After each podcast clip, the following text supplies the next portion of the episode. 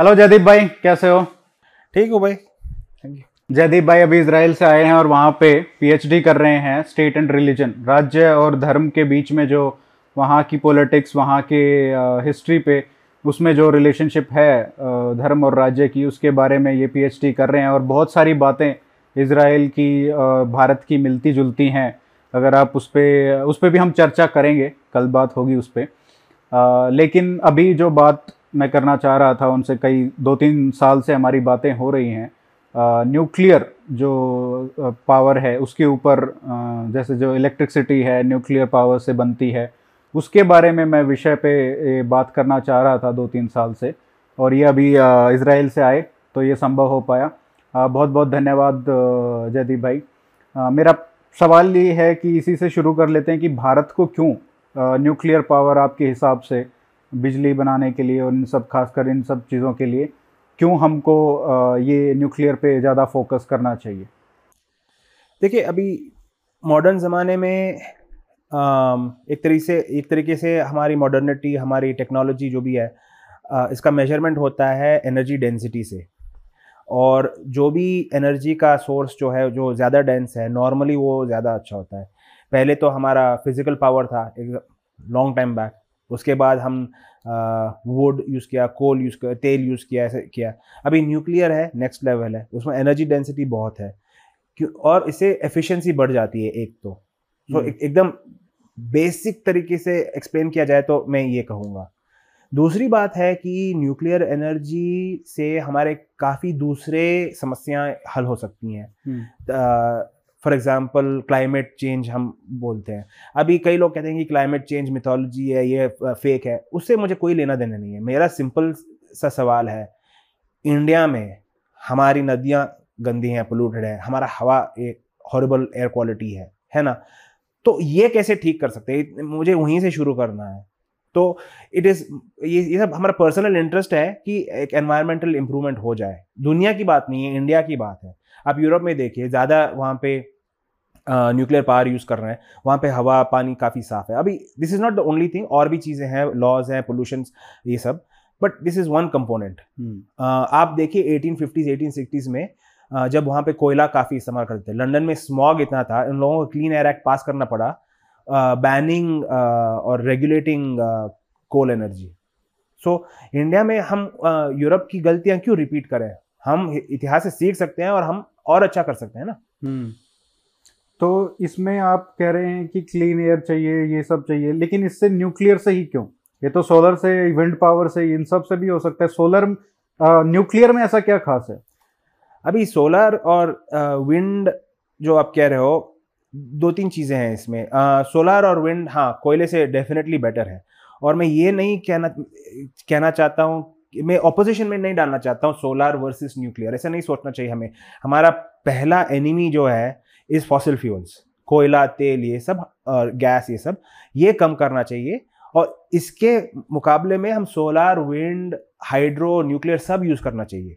उसके बाद देखा जाएगा क्या कर सकते हैं, क्या नहीं कर सकते हैं। शायद आ, हम न्यूक्लियर ज़्यादा कर सकते हैं, जो भी है। पहले तो ये है फ्रॉम अ एनवायरमेंटल परस्पेक्टिव। तो मैं एंटी सोलर नहीं हूँ, लेकिन जब लोग कहते हैं कि हम हंड्रेड परसेंट सोलर कर सकते हैं, पहले तो हंड्रेड परसेंट एक एनर्जी पे डिपेंडेंट होना अच्छा नहीं है। इस पर काफ़ी काफ़ी मॉडलिंग हो चुका है वेस्ट में।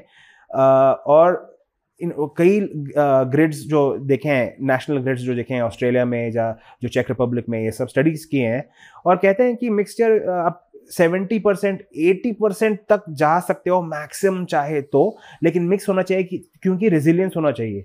hmm. एक छोटा सा प्रॉब्लम हो गया और आपका सेवेंटी परसेंट ग्रिड बंद हो गया तो क्या होगा? तो हमें मिक्स चाहिए, ये तो पहली बात है। कभी हंड्रेड परसेंट न्यूक्लियर में नहीं कहूँगा, एक तो ये है। तो सोलर मैं एंटी नहीं हूँ, मेरा पॉइंट है। दूसरी बात है, अभी सोलर दिन में ही चलता है भाई, है ना? रात को क्या करोगे आप? एक तो ये है। अभी आप जैसे आप बोलोगे कि नहीं हम एनर्जी स्टोर करना चाहेंगे, तो ये अब सोलर की बात नहीं हुई, ये बैटरी की बात होगी। ये पूरा डिफरेंट टॉपिक है, उसका बजट अलग है, उसका प्राइसेस अलग है और रेट बढ़ जाता है। आप बोलोगे सोलर सस्ता है, हाँ, लेकिन बैटरी स्टोरेज के साथ तब तो प्राइस ऊपर जाएगा, है ना, दाम ऊपर जाएगा। दूसरी बात है कि सोलर कभी कभी आ, कई देशों में जो सोलर लगा है, जैसे कि जर्मनी काफ़ी फेमस एग्जाम्पल है, वहाँ नेचुरल गे, गैस के साथ आ, क्लब हुआ जाता है। तो सोलर एंड गैस कॉम्बिनेशन इतना अच्छा नहीं है, जितना इतना क्लीन नहीं, जितना न्यूक्लियर है। तो बेसिकली uh, जैसे कि मैंने बोला एनर्जी डेंसिटी जो है, न्यूक्लियर एनर्जी से आपको ज़्यादा एनर्जी मिलेगी फॉर लेस क्या कहते हैं रिसोर्सेज यूज्ड, और रिलायबल है क्योंकि चौबीस घंटे न्यूक्लियर रिएक्टर आप चला सकते हो। hmm. अच्छा, ये जो न्यूक्लियर की जो बात हो रही है hmm. uh, कि हमारे पास अभी शायद बीस से इक्कीस न्यूक्लियर रिएक्टर्स हैं hmm. और uh, आठ साल पहले शायद सत्रह सोलह सत्रह थे ऐसे कुछ, तो लगभग तीन चार पिछले आठ साल में बढ़े हैं। हाँ। लेकिन जो हमारा जो एनर्जी का जिस तरीके से हम ग्रोथ चाह रहे हैं कि हम एक ग्रोइंग इकोनॉमी है और हम हमारा एक्सपेक्टेशन है कि तीस साल में मान लीजिए कि हम चार गुना पाँच गुना ग्रोथ करें, अपना जो साइज है इकोनॉमी का वो चार पाँच गुना बढ़ेगा। तो अगर उस हिसाब से देखा जाए तो एनर्जी की जो डिमांड है वो भी उस तरीके से बढ़ेगी। बिल्कुल। और हमने अभी पिछले आ, मेरे ख्याल से दो तीन दो तीन महीने पहले की बात है, गर्मियों में जब आ, पीक समर में, और हमेशा होता है कि कोल की थोड़ी कमी महसूस हुई थी, क्या कैसा टाइम आ जाता है कि चौदह पंद्रह दिन का कोल रह गया, ये इस तरीके की खबरें आती हैं। तो अगर जब हम इस तरीके पे अभी इस स्थिति में हैं कि कोल पे निर्भर नहीं रह सकते हैं, तो जब हमारी चार पांच गुना एनर्जी की डिमांड बढ़ जाएगी तब कैसे वो पूरा होगा? तो उस उस सिचुएशन को देखते हुए कितना इम्पोर्टेंट है न्यूक्लियर पावर का मिक्स होना? इसीलिए इसीलिए मैं कहता हूँ न्यूक्लियर बहुत इंपॉर्टेंट है। मैंने एक स्टडी की थी, अभी आठ दस साल हो गए तो डेटा मेरा अप टू डेट नहीं है, लेकिन तब जब मैंने देखा था आ, मेरे कैलकुलेशन के हिसाब से कोई चालीस या पचास परसेंट इंडिया का रेल नेटवर्क कोयले के गाड़ियों से भरा हुआ है। अभी आप मानिए कि न्यूक्लियर आपने शिफ्ट किया कोयले से कम्प्लीटली, ठीक है, इमेजिन कितना स्पेस फ्री हो जाएगा रेलवे नेटवर्क पे। सो so, आपको सेविंग होगा वहाँ पे, आपको रेलवे नेटवर्क एक्सपैंड करने की इतनी ज़रूरत नहीं होगी क्योंकि वहाँ पे काफ़ी स्पेस आ गया। एक तो वही है इमीडिएटली। सो so, so, दूसरी बात है कि अभी न्यूक्लियर का एक और इम्पोर्टेंस मैं बताता हूँ। अभी इंडिया, जैसे आपने कहा था, ग्रोइंग इकोनॉमी है, तो अभी कई लोग हैं झोपड़पट्टी में रहते हैं, उनके पास मोबाइल फ़ोन है, शायद टीवी है बस, लेकिन कल प्रॉस्पेरिटी बढ़ेगी इंडिया में होपफुली, तो वो फ्रिज लाएंगे, एसी लाएंगे, एक्सबॉक्स लाएंगे, पता नहीं और क्या लाएंगे, शायद इलेक्ट्रिक कार भी खरीदेंगे, क्या पता, जो भी है, तब इलेक्ट्रिसिटी की डिमांड बढ़ेगी। अभी देखिए, अभी समर में आप बोलो बोल रहे कि कोयले की कमी थी पीक गर्मी में, और बारिश अच्छी नहीं हुई तो उसके बाद बोलेंगे कि पानी नहीं है डैम में तो इसलिए हाइड्रो से भी नहीं हो रहा है, वहाँ पर भी कमी है। अभी भी twenty four hours reliable electricity India में नहीं है किसी भी आ, शहर में। गाँव की बात छोड़िए ही, आप बैंगलोर जैसे शहर में आईटी कैपिटल में आउटेजेस होते हैं, आज सुबह हुआ था एक। तो ये ये स्थिति है अभी। तो आपको रिलायबल सोर्स कौन सा है जो इस लेवल का एनर्जी दे सकता है आपको? न्यूक्लियर है, क्योंकि न्यूक्लियर उससे गर्मी का या आ, क्या बारिश का कोई असर नहीं पड़ता उस पर, एक तो है। दूसरी बात है एनर्जी डेंसिटी, जैसे मैं कह रहा हूँ, आपका एक किलो यूरेनियम में उतनी एनर्जी है जिसे बीस हजार टन कोयला, तो सोचिए आप आ, दस गाड़ी यूरेनियम का डालोगे तो कितना आ, एनर्जी आया जाएगा उससे। तो इसी तो इसीलिए न्यूक्लियर और इम्पोर्टेंट होता है जब हमारी एनर्जी नीड्स बढ़ेंगी। और ये ये बात अभी क्या है, बहुत कंजर्वेटिव एस्टिमेट में यूज़ कर रहा हूँ। अभी हम बोलेंगे कि हमारे पूरे ट्रेन इलेक्ट्रिक होने चाहिए, हमारे मेट्रो इलेक्ट्रिक होना चाहिए, हमें ट्रैम्स बनाने, हमारे मेट्रोज और कई शहरों में आना है, इन सब चीज़ों के लिए इलेक्ट्रिसिटी चाहिए, तो डिमांड बहुत बढ़ेगा। स्लाइटली नहीं, ये हाउस होल्ड की बात नहीं है, इंडस्ट्री की बात है, इंफ्रास्ट्रक्चर की बात है। हाँ, ये इसमें एक मेन पॉइंट ये भी है कि शायद बीस से पच्चीस परसेंट ही जो डिमांड है इलेक्ट्रिसिटी की वो हाउस होल्ड है। तो अगर आप सोलर ग्रिड भी अपने, मतलब हर कोई व्यक्ति पूरे देश में अपने घर में सोलर ग्रिड लगा भी ले, सिर्फ सोलर से ही काम चलाए, जो कि पॉसिबल नहीं है ऑफकोर्स, बट उससे भी काम चलाए, तो भी अस्सी परसेंट जो डिमांड है बिजली का वो फिर भी नहीं पूरा होगा। बिल्कुल। और यही तो, अभी कोई चाहता है कि मेरे घर पे मैं सोलर लगाऊंगा और बिजली का बिल कम करूंगा, मैं उसको ऑपोज पक्का नहीं करूंगा। मुझे दिक्कत है जब ये लोग आ, सोलर पैनल घर पे लगा के वो पावर ग्रिड में डालना चाहते हैं। इसको हम बेसिकली अनप्योर पावर कहते हैं, अनक्लीन पावर कहते हैं, क्योंकि उसकी फ्रीक्वेंसी फ्लक्चुएशन बहुत होती है, ग्रिड को बहुत तकलीफ होती है, उसके लिए ग्रिड का अपडेट करना बहुत ज़रूरी है, और ग्रिड मैनेजमेंट और मुश्किल होता है। इसका कोई हल नहीं है, पक्का है, क्यों नहीं है, हर किसी समस्या का हल होगा, लेकिन अभी आप ऐसे मॉडिफाई करोगे ग्रिड तो ये तो सोलर एनर्जी के बायस में होगा ना, तो आपका स्टैंडर्ड है कि ये ये ये करना चाहिए क्योंकि this is good for solar energy, और उस हिसाब से बाकी सब अच्छा नहीं है। अरे ये क्या बात हुई, आपने स्टैंडर्ड सेट किया सोलर एनर्जी को देख के, आपको एक लेवल, आप एक स्टैंडर्ड uh, सेट कीजिए, देखते हैं क्या होता है। तो इससे इसमें जैसे ये बहुत ही सेलेबल प्रोपोजिशन दिया जाता है सरकार की तरफ से, या कि आप इससे पैसे भी कमा सकते हैं कि अपने घर में सोलर लगाइए, आप अपना तो फ्री बिजली का बिल तो रहेगा ही नहीं, बल्कि आप सरकार को ग्रिड में डाल के बिजली पैसे भी कमा सकते हैं। तो ये एक अच्छी बात नहीं है आपके हिसाब से? देखिए, अभी इन प्रिंसिपल मुझे अच्छा नहीं लगता ये, लेकिन इन प्रैक्टिस ये आपको आपका इकोनॉमिक्स सिचुएशन देखना चाहिए। कई चीज़ें हैं अभी, जैसे कि आ, कई लोग ये आर्ग्यूमेंट करते हैं कि देखिए अभी इंडिया डेवलप्ड कंट्री नहीं है तो हमें कोयले की ज़रूरत है क्योंकि कोयला सस्ता है कंपेयर टू न्यूक्लियर या दूसरे जो भी टेक्नोलॉजीज़ हैं। मैं समझ सकता हूँ ये बात, इंडिया में जब इतनी गरीबी है और हमें पैसे चाहिए डिफेंस के लिए या हॉस्पिटल्स के लिए, स्कूल्स के लिए, इन, इन चीज़ों के लिए, तो आपको लगेगा कि ये एनवायरमेंटल कंसर्न यार फिजूल की बात है, ये डेवलप फर्स्ट वर्ल्ड प्रॉब्लम है, ये हम क्यों अभी अभी परेशान हो जाएं इस पे। मेरा पॉइंट इतना है कि ये अभी प, क्यों परेशान हो जाएं इज नॉट, ऐसे सोचना नहीं चाहिए हमें, क्योंकि हम प्रॉब्लम पोस्टपोन ही कर रहे हैं। ये क्लाइमेट चेंज जो है उसका असर देख रहे हैं हम।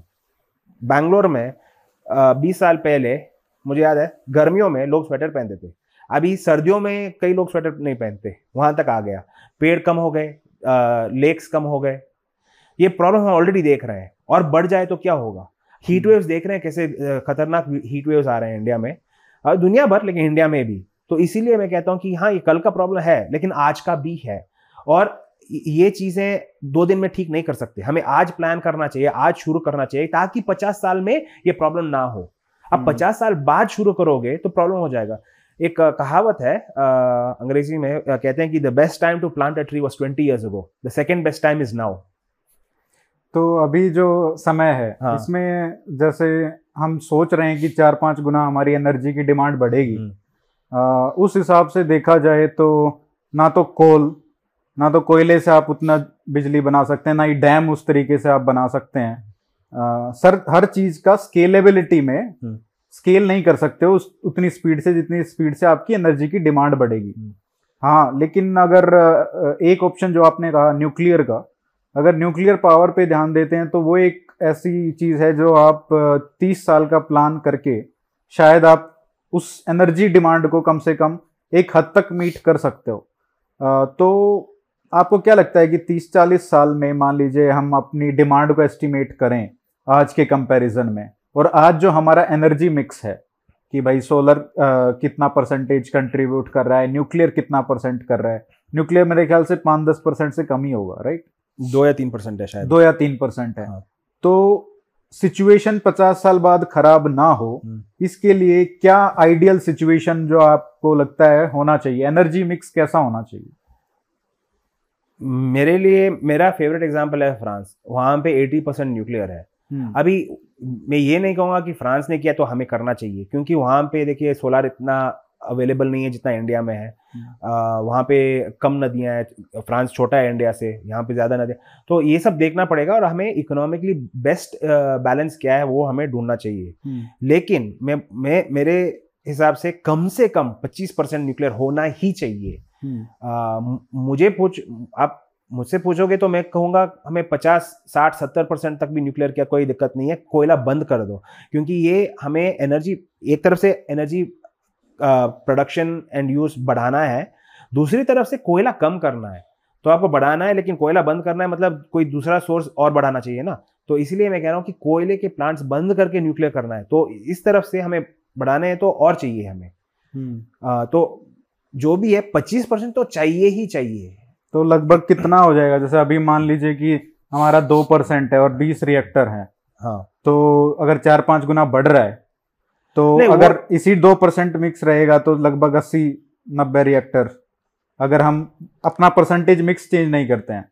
लेकिन अगर आप उसको फिर बीस परसेंट पच्चीस परसेंट करते हैं तो ये तो चार सौ पाँच सौ लगभग आराम से। देखिए अभी दूसरी बात है कि इंडिया के कई रिएक्टर्स हैं काफ़ी पुराने हैं, और जब आ, पुराने रिएक्टर्स का मामला ये है कि तब इंडियन न्यूक्लियर टेक्नोलॉजी इतनी अच्छी नहीं थी। तो हमारे कई रिएक्टर्स हैं जो modern size compare modern reactor से कंपेयर किया जाए तो छोटे हैं। फॉर एग्जांपल कई हमारे रिएक्टर्स हैं एक सौ साठ, एक सौ पैंसठ क्या कहते हैं मेगावाट्स, अच्छा कई हैं दो सौ बीस मेगावाट्स, ऐसे सब। लेकिन आप वो जेतापुर में जो प्लान कर रहे हैं बनाने की वो वन पॉइंट सिक्स गीगावाट्स है, एक हज़ार छह सौ मेगावाट्स। तो मतलब वो एक रिएक्टर हमारे वो पुराने वो एक सौ पैंसठ वाले दस रिएक्टर बराबर है। तो रिएक्टर का नंबर और परसेंटेज कॉरेलेशन इतना अच्छा इतना स्ट्रांग नहीं है। uh, लेकिन जो भी है द पॉइंट इज कि हमें कितना एनर्जी कितना परसेंट बनाना है, कितना रिएक्टर्स चाहिए। hmm. तो अभी कुडंकुलम जो बन रहा है वो एक गीगावाट का बन रहा है। उनका एक uh, uh, और एडवांस मॉडल है वन पॉइंट थ्री गीगावाट्स का शायद या वन पॉइंट टू ऐसा कुछ जो भी है। uh, लेकिन वो इंडिया ने नहीं uh, खरीदा, ऑफर किया था, इंडिया ने ना, ना बोला क्योंकि टेक्नोलॉजी डेमोन्स्ट्रेट नहीं हुई थी। I don't believe this but जो भी है। सो रिएक्टर्स का नंबर पे मत जाइए, आप पावर uh, जनरेशन पे देखिए। और ये एक और बात है जो हम सोलर uh, की बात करते हैं तो इस पे आता है कि लोग कहते हैं कि हाँ एक सौ पच्चीस गीगावाट हमने इंस्टॉल की है सोलर पैनल्स एनर्जी की। इंस्टॉल आप कुछ भी कर सकते हो लेकिन जब तक सूरज नहीं है उससे क्या फायदा। तो जनरेट कितना हुआ, अभी जर्मनी में कुछ प्रॉब्लम हो गया। हाँ कल या परसों मैंने देखा एनर्जी जनरेशन पे डेटा, वो आखिरी जो दो या तीन रिएक्टर्स बाकी हैं जर्मनी में are producing more energy than one hundred twenty five gigawatts of solar panel installed. क्यों? क्योंकि वहां पे क्लाउड कवर है या जो भी है, अभी सूरज ही नहीं सूरज ही नहीं है। तो ये कह रहा हूँ तीन रिएक्टर्स एक सौ पच्चीस गीगावाट्स। ये तो ना हमारे ये तीन रिएक्टर्स कितने का है, मान लीजिए कि ये बड़े बड़े प्लांट्स एक एक गीगावाट्स के, तीन गीगावाट्स न्यूक्लियर, एक सौ पच्चीस गीगावाट सोलर, और ये तीन ज्यादा प्रोड्यूस कर रहा है एक सौ पच्चीस से। तो इसी से पता चलता है कि सोलर की रिलायबिलिटी क्या है। इसमें एक ये भी बात है कि जैसे जब यूरेन यूरेनियम जैसे अभी रिएक्टर्स हैं हमारे पास, तो क्या उसकी कोई कमी है? यूरेनियम इंडिया में अभी एक तरह से कहा जाए तो बोले हम कह सकते हैं कि हमने पूरी अच्छी एक्सप्लोरेशन नहीं किया अभी तक। आ, लेकिन मुझे नहीं लगता कि हमें कोई गोल्ड माइन मिल जाएगा कि करोड़ों टन यूरेनियम मिलेगा सडनली अचानक। आ, लेकिन दुनिया से हम खरीद सकते हैं। अभी इंडो यूएस न्यूक्लियर डील जो हुआ है वो इंडिया को रेगुलराइज किया है न्यूक्लियर इकोनॉमी में आ, दुनिया की। तो अभी इंडिया यूरेनियम बाहर के मार्केट से खरीद सकता है। एक और चीज़ है, अभी तेल का प्राइस काफी फ्लक्चुएट होता है। क्लोज द डोर ना, क्लोज द बालकनी। तो तेल uh, का प्राइस फ्लक्चुएट होता है, एनर्जी का प्राइस ऊपर जा सकता है, कोयले का प्राइस ऊपर uh, जाता है, तो अगेन प्राइस uh, काफी फ्लक्चुएट हो सकता है। यूरेनियम का प्राइस डबल ट्रिपल भी हो जाए तो आपका न्यूक्लियर बिल uh, uh, ज्यादा नहीं होगा इतना, क्योंकि यूरेनियम का कंपोनेंट uh, uh, क्या कहते हैं प्राइस का वो रेशो है, जो रेशो ने क्या कहते हैं कंपोनेंट है, वो बहुत कम है। सो ऑन द होल आपको यूरेनियम का प्राइस अभी चालीस डॉलर है फॉर एग्जांपल, मान लीजिए एक आउंस का, अभी सडनली अस्सी डॉलर हो गया, दो सौ डॉलर भी हो गया, तो आपका इलेक्ट्रिसिटी जनरेशन में कॉस्ट इतना नहीं होगा। सबसे ज़्यादा कॉस्ट न्यूक्लियर रिएक्टर्स में होता है क्योंकि हमारी इकोनॉमी, हमारी इंडस्ट्री इस पर और रेगुलेशंस भी, गवर्नमेंट रेगुलेशंस सेटअप नहीं है इसके लिए। तो सबसे ज़्यादा कॉस्ट होता है फाइनेंस पे। आप बैंक से कर्जा लोगे और वो उसका इंटरेस्ट जो है सबसे बड़ा कंपोनेंट है न्यूक्लियर प्राइस पे। अभी ऐसे चीज़ें आप सब्सिडाइज कर सकते हो किसी तरह से, फॉर एग्जांपल रेगुलेशन सिंप्लीफाई करोगे, uh, क्योंकि uh, वो रिएक्टर बिल्ड uh, करने का टाइम uh, कम होगा। तो टाइम कम हुआ तो पावर uh, जनरेशन जल्दी शुरू होगा, इंटरेस्ट जल्दी पे कर सकते हैं, तो वो उसका प्राइस कम हो जाएगा। तो रिएक्टर प्राइसेस कम ज़रूर कर सकते हैं हम। कितना कितना कम करना है वो हमारे पे हम पे है कि हम कितने uh, उस पर प्रॉब्लम्स uh, डालते हैं बीच में। But hmm. जो भी है द पॉइंट इज कि यूरेनियम की कोई कमी हाँ, नहीं, यूरेनियम की कमी नहीं, हम इम्पोर्ट आराम से कर सकते हैं। अभी hmm. अभी डील किया ही उसी उसी लिए, hmm. तो उससे कोई टेंशन नहीं है। अब लोग कहते हैं, मुझे याद है इंडो यूएस न्यूक्लियर डील पे कि उन लोगों ने यूरेनियम बेचना बंद किया तो क्या कर सकते हैं हम। पहले तो क्यों करेंगे, कोई वजह होनी चाहिए। वैसे तो हम कह सकते हैं अरे तेल बेचना बंद किया तो क्या कर सकते हैं, क्या करेंगे, क्या करेगा इंडिया। और तेल बेचना बंद कर, कर दिया था, आपको याद होगा, आपको याद नहीं होगा लेकिन लेकिन सेवेंटी थ्री में ऑयल क्राइसिस हुआ था। इसराइल के वजह से, वॉर के वजह से। तो पूरी दुनिया की इकोनॉमी रिसेशन में गई थी और इसके जवाब में फ्रांस ने मेंडेस प्लान ये किया, इनिशिएट किया था। बीस साल में साठ रिएक्टर खड़े कर दिए और फ्रांस की इलेक्ट्रिसिटी पूरी डिकार्बनाइज होके फ्रांस आज एनर्जी एक तीन billion euro per year export करने से आता है एनर्जी, और सबसे क्लीन एनर्जी यूरोप में फ्रांस का ही होगा क्योंकि एट्टी परसेंट न्यूक्लियर है। अभी फ्रांस का प्रॉब्लम है कि देखिए अभी पहले अभी पिछले फुकुशिमा के बाद कई लोगों ने प्रेशर डाला तो फ्रांस ने तब कहा कि नहीं हम पचास परसेंट करेंगे, तो रिड्यूस करेंगे न्यूक्लियर कंपोनेंट हमारे एनर्जी मिक्स में। उससे आज आ, लेकिन वो जैसे कम करने गए वहाँ पे इलेक्ट्रिसिटी का दाम बढ़ गया, लोगों ने हड़ताल की, बोले ठीक है ठीक है छोड़ दो, तो वापस अभी धीरे धीरे बढ़ रहा है फ्रांस में। जर्मनी में देखिए ना, जर्मनी में एनर्जी वेंडर जो किया था ये आ, मर्केल ने फुकुशिमा के बाद दो हज़ार ग्यारह में इलेक्ट्रिसिटी का, का दाम कम से कम तीन गुना बढ़ गया, कम से कम आ, और पूरा क्राइसिस है। और ये भी अभी देखिए अभी विंटर में भी जो है ये reliance on Russian gas, war के टाइम में प्रॉब्लम हो रहा है उनको, क्यों अपना न्यूक्लियर प्लांट्स पूरा बंद कर दिए ना। और विंटर में कितना वहां पे इतना बर्फ है, वहां सूरज कहाँ आएगा, सोलर कितना चलेगा आपका। hmm.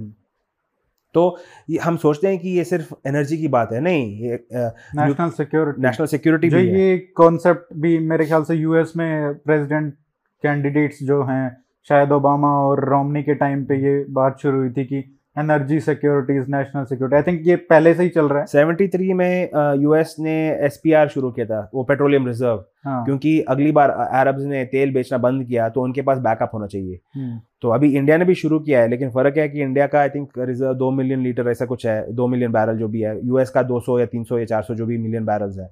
तो हमें हमारा पेट्रोलियम रिजर्व बढ़ाना है, लेकिन अभी न्यूक्लियर पे बात कर रहे हैं, पेट्रोल पे नहीं।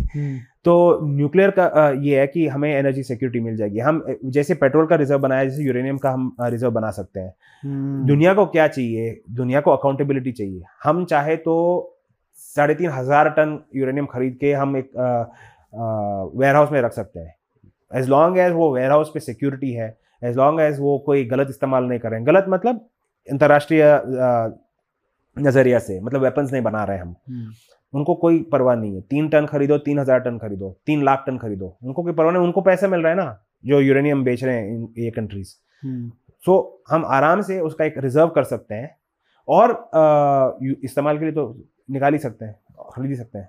लेकिन इसमें एक बात जो अक्सर आती है वो ये है कि यार इसमें ठीक है आप कह रहे हो कि ये न्यूक्लियर बहुत क्लीन एनर्जी है, आ, बहुत अच्छा है, ये होना चाहिए और आ, इससे बहुत सारे फ़ायदे हैं, क्लाइमेट चेंज ऑफ कोर्स काफ़ी कंट्रीब्यूट कर सकते हो, क्लीन एयर, क्लीन वाटर, ये सब ठीक है।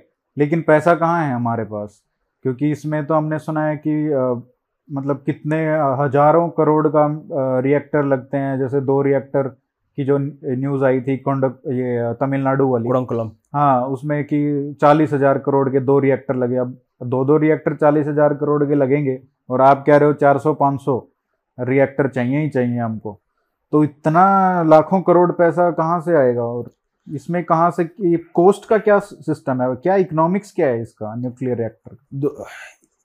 न्यूक्लियर का इकोनॉमिक्स क्लियर नहीं है क्योंकि न्यूक्लियर का न्यूक्लियर और ये भी एक इंटरेस्टिंग बात आप कह रहे हो कि भाई जब फ्रांस में, जर्मनी में जब आप न्यूक्लियर से दूसरी एनर्जी की सोर्स की तरफ जा रहे हो, सोलर की तरफ या कोई और कोल की तरफ, तो आपका प्राइस बढ़ जा रहा है कंज्यूमर्स के लिए। तो इससे तो ये लगता है कि न्यूक्लियर सस्ता है क्योंकि वहां पे ऑलरेडी देखिए अब यूरोप और इंडिया का कंपैरिजन एकदम परफेक्ट नहीं हो सकती है क्योंकि वो डेवलप्ड इकोनॉमी है, उनके नेशनल ग्रिड्स अच्छे हैं, उनका मैनेजमेंट अच्छा है, बहुत कुछ है। यहाँ पे तार तार नहीं लगाते, हाँ, यहाँ पे इलेक्ट्रिसिटी इतनी चोरी होती है, यहाँ पे हम फ्रीबीज बहुत देते हैं, ये सब नौटंकी बहुत होती है इंडिया में। तो इसलिए हमें प्रोफेशनल मैनेजमेंट हम नहीं कर पा रहे हैं, इसलिए एक प्रॉब्लम तो ये है बिजली का यहाँ पे। दूसरी बात है कि हाँ एक रिएक्टर अब चालीस हजार मतलब वो दो रिएक्टर, एक रिएक्टर बीस हजार करोड़ बहुत पैसे, हाँ ठीक है, लेकिन कुडंकुलम कितने साल लग गए बनने में, आठ साल कम से कम। कुडंकुलम ओरिजिनल वो प्लान जो था छियासी में था, अठासी में इन लोगों ने डील साइन किया था, उसके बाद सोवियत उन्नीस सौ अठासी, हाँ, उसके बाद वो सोवियत यूनियन कलैप्स हो गया, ये हो गया, वो हो गया, प्रोटेस्ट हो गया, ब्ला ब्ला ब्ला, इतना लंबा चौड़ा खींच दिया। अभी शुरू हो रहा है, ओरिजिनल प्लान आठ रिएक्टर्स का था, अभी छह रिएक्टर्स ही बना रहे हैं, दो उन्होंने डंप कर दिया। तो अब अभी ऐसे देखिए वो कहाँ पे गोरखपुर में हरियाणा में उसका प्लान चौरासी में बना था। पहला प्लान मैंने देखा है रिकॉर्ड्स में चौरासी में था कि हाँ यार प्लान बनाना है। तो अभी अखबार में देखा मैं शायद दो हफ्ते पहले कि हाँ ये प्लान बना रहे हैं। मैंने बोला यार चौरासी से ये प्लान चल रहा है, नई बात नहीं है। अभी ये, ये फतेहाबाद वाला जो हरियाणा में है पंजाब के बॉर्डर हाँ, पे वही हाँ, तो वो चौरासी का है हाँ, क्या बात कर हाँ। तो यही मैं कह रहा हूँ हमारे प्लान्स हैं, बनाते हैं हम, कुछ करते नहीं। पहले तो एक बात है। दूसरी बात है कि जब आप ज्यादा टाइम लगाते हो रिएक्टर बनाने के लिए, मतलब एक बार आपने रिएक्टर बनाना शुरू किया, पैसा कर्जा लिया बैंक से, गवर्नमेंट से, जहां से भी, उसके बाद आपको फटाफट खत्म करना है ताकि आपका रिएक्टर ऑनलाइन जल्दी आ जाए और बिजली बनाना शुरू करें ताकि आपको पैसे हाँ पैसे कमा पाए आप। उसमें प्रोटेस्ट ये वो नौटंकी इतनी होती है यहाँ पे यार। तो डिले हो जाएगा तो क्या होगा, उसका इंटरेस्ट बढ़ जाएगा ना बैंक का। नहीं ये तो बात है, अगर चालीस तो चालीस साल अगर आप एक रिएक्टर को ऑनलाइन लाने में लगा रहे हो। टू बी फेयर अभी चौरासी में प्लान बनाया था, इसका मतलब ये नहीं कि कर्जा चौरासी में लिया था। लेकिन मैं कह रहा हूँ कि हमारा कितना स्लो चलता है जनरली। अभी जैतापुर भी देखिए, जैतापुर का प्लान आई थिंक दो हज़ार पाँच में डिस्कशन शुरू हुआ था, दो हज़ार आठ में शायद फाइनलाइज हुआ था कि हाँ कुछ करना है, मतलब ईडीएफ फ्रांस से हम ये करेंगे ये होता। अभी भी ये शुरू नहीं कर रहे हैं, कितना टाइम लगा ये। मैं तो आप कहीं कोई सा भी कोई सी भी इंडस्ट्री आप सस्टेन नहीं करोगे तो बंद पड़ जाएगी। आप पेंसिल बनाने की इंडस्ट्री लीजिए, सेफ्टी पिन बनाने की इंडस्ट्री लीजिए, आपको डिमांड नहीं है। अभी मैं इंपोर्ट करूंगा फिलीपीन से, मलेशिया से, जहां से भी सेफ्टी पिन, ठीक है, आ, या सुई धागा वहां से इंपोर्ट करूंगा, इंडिया से मैं खरीदूंगा ही नहीं। यहाँ की इंडस्ट्री बंद हो जाएगी और उसके बाद में और यहाँ के कई होंगे, कोई एक आध जो शुरू करेंगे पंद्रह साल बाद, बीस साल बाद, और बोलेंगे नहीं एक सुई पचास रुपए की हो रही है लेकिन हम इंपोर्ट करेंगे तो हमें पचास सुई एक रुपए में मिल सकती है, ये क्या है। हाँ, क्योंकि आपने इंडस्ट्री बंद कर दी ना। अभी देखिए रिएक्टर्स हम इतने धीरे बना रहे हैं, कौन शुरू करेगा रिएक्टर? क्यों करेगा? मुझे इंटरेस्ट ही नहीं है न्यूक्लियर बिजनेस में जाने की, क्योंकि मुझे पता है कि चालीस साल में एक रिएक्टर का ऑर्डर आएगा, उसमें प्रॉफिट कहां से बनेगा। लेकिन आप हर साल दो या तीन रिएक्टर्स की ऑर्डर देते हो और नेक्स्ट एटलीस्ट पचास साठ साल हम ऐसे रिएक्टर के ऑर्डर दे ही सकते हैं, दो तीन रिएक्टर्स पर ईयर हम दे ही सकते हैं, देना चाहिए मेरे हिसाब से। तो लोग बोलेंगे हाँ यार काफी रिएक्टर्स बना रहा है इंडिया। देखिए अमेरिका पॉपुलेशन क्या है, तीन सौ तीस मिलियन, उनके सौ रिएक्टर्स हैं रफली, अट्ठानवे सौ ऐसा कुछ है, एक सौ तीन थे अभी दो बंद हो गए, जो भी जो भी सौ मान ले एवरेज। हाँ, इंडिया का एक पॉइंट चार बिलियन है, तो कितना होना चाहिए रिएक्टर्स? तीन सौ चार सौ तो होना ही चाहिए, सिंपल सी बात है। तो इतने रिएक्टर्स बनाने हैं और इंडिया ने सीरियसली लिया कि हाँ अब न्यूक्लियर करना ही। और वो अमेरिका में सिर्फ तैतीस परसेंट है उनका grid nuclear, seventy eighty percent नहीं है फ्रांस की तरह। तो इंडिया ने बोला कि हम पचास साठ परसेंट करना है, तो हमारे हजार रिएक्टर्स के पास आ गए ना। हाँ, लेकिन अगर दो दो दो के हिसाब से भी चलते रहे हाँ, तो भी तीस साल में साठ ही बनेंगे। दो रिएक्टर नहीं, देखिए बीस साल में साठ रिएक्टर्स फ्रांस ने खड़ा किया था हाँ। आप एक और बात, एक और प्रॉब्लम है इंडिया में कि हम रिएक्टर बनाते ही दो at a time, Kudankulam one and two खत्म हो गया, उसके बाद थ्री एंड फोर। एक perfect example of nuclear management है ऑफ ऑल कंट्रीज यूएई में, वो बराक का प्लांट जो बनाया था हाँ। चार रिएक्टर्स एक ही टाइम पे बना रहे हैं हाँ। तो क्या होता है कि इकोनॉमी ऑफ स्केल होता है, क्योंकि अभी मैंने एक रिएक्टर बनाया तो दूसरा रिएक्टर जो भी मैंने यहाँ सीखा है वो इमीडिएटली हम कॉपी करके सेकंड में बना सकते हैं और, और आ, तेजी से बना सकते हैं, और तीसरा और तेज होगा, चौथा और तेज होगा, क्योंकि हम सीख रहे हैं पहले से, सेकंड से, थर्ड से, तो नॉलेज ट्रांसफर बहुत आसान है।